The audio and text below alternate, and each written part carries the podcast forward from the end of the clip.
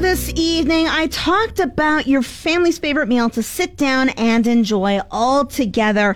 And I brought up a couple suggestions that people have already posted up on the GX94 Facebook page. But then I got these phone calls. Getting to your topic there, mm-hmm. we're having a birthday party on Sunday for my nephew, and and it's going to be my favorite meal, I think.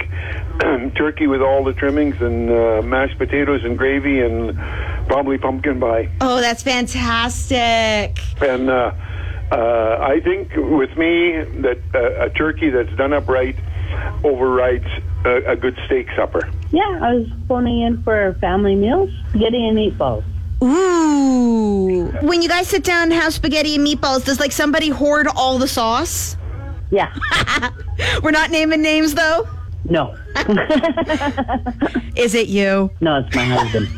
You always have to blame something on the hubby. That's one thing I've learned since getting married. Always have to blame something on the hubby. So we've heard a couple suggestions there. It's not too late for you to join on in on this conversation, and I'd love to hear from you.